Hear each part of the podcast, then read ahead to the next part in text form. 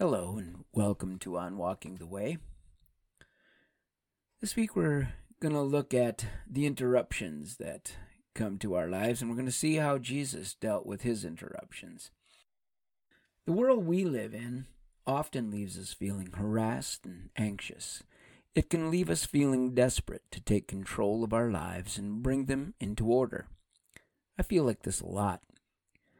Many times the chaos in my life is my own doing, and I often need to stop and reflect and ask myself about my priorities. But sometimes, and maybe more often than I'm comfortable with, these interruptions have another source. And I think this is especially true when those interruptions are people. Sometimes these interruptions are not interruptions at all. They're brought to us by God Himself.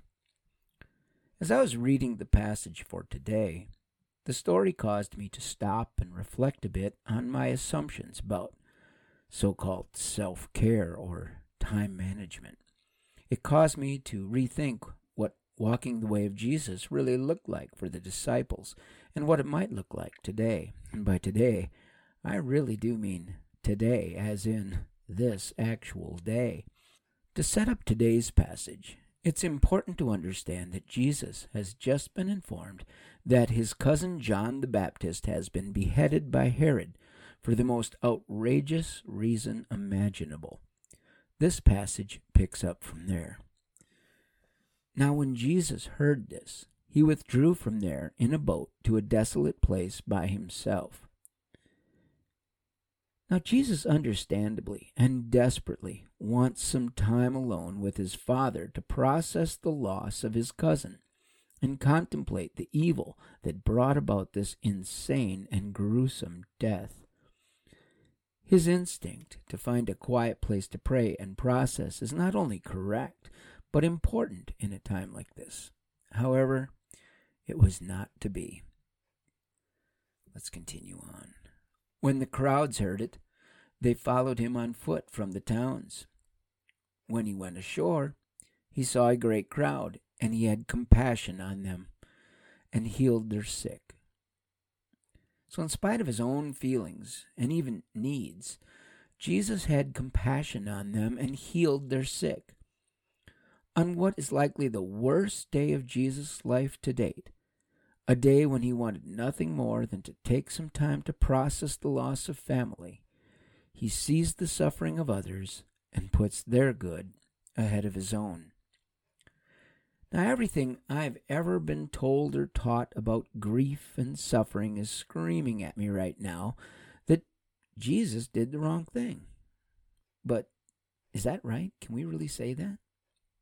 Yes, it, it was a very costly thing for him to do, to be sure. But was he wrong to do it? Here, I think we have to be careful how we judge. The compassion Jesus showed for the sick is the same love he showed for us all at the cross.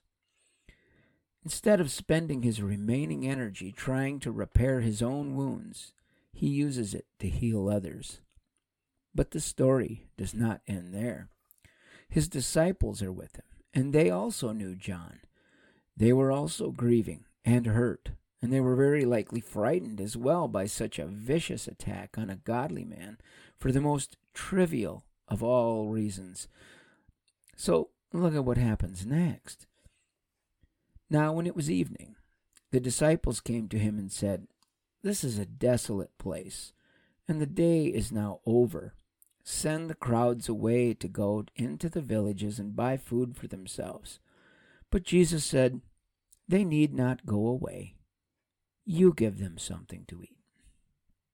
Now everyone was tired. The people were tired. The disciples were tired. And I'm sure Jesus was beyond all tired after giving of himself all day for this crowd. But he does not send them away, as the disciples ask, but instead, he asks the disciples to feed them. Imagine now hearing that someone you loved was brutally murdered on a whim. Then, as you went off to grieve, you were accosted by a huge crowd, and against everything you were feeling at that moment, you were asked to serve them all day instead. Now imagine when this nightmare of a day was finally coming to an end, you are told to do the impossible and feed this crowd without the resources you need to do it. The disciples often failed in the Gospels, but this is one time that they actually did remarkably well. They obeyed and they served and trusted that somehow or other Jesus was going to make all this work. We are all interrupted by other people and their needs, just as Jesus and his disciples were. In fact, this is just one of many examples in the Gospels of Jesus doing miracles and healings while he was actually on his way to somewhere else. The question for his disciples and the question to us is always the same Are we going to choose others' welfare in these moments, or are we going to choose our own? When we are busy, it is a short road from interruption to impatience from impatience to annoyance, and annoyance to resentment. But the Holy Spirit in us is asking us to choose another path. It is the path of Jesus. It is the love of Jesus in us that is calling us to set aside our needs for the needs of others, to benefit others at our expense. This week, instead of assuming all interruptions are evil incarnate, Let's consider if some of them are actually opportunities sent by God that give us the chance to labor along with Jesus even on the worst days.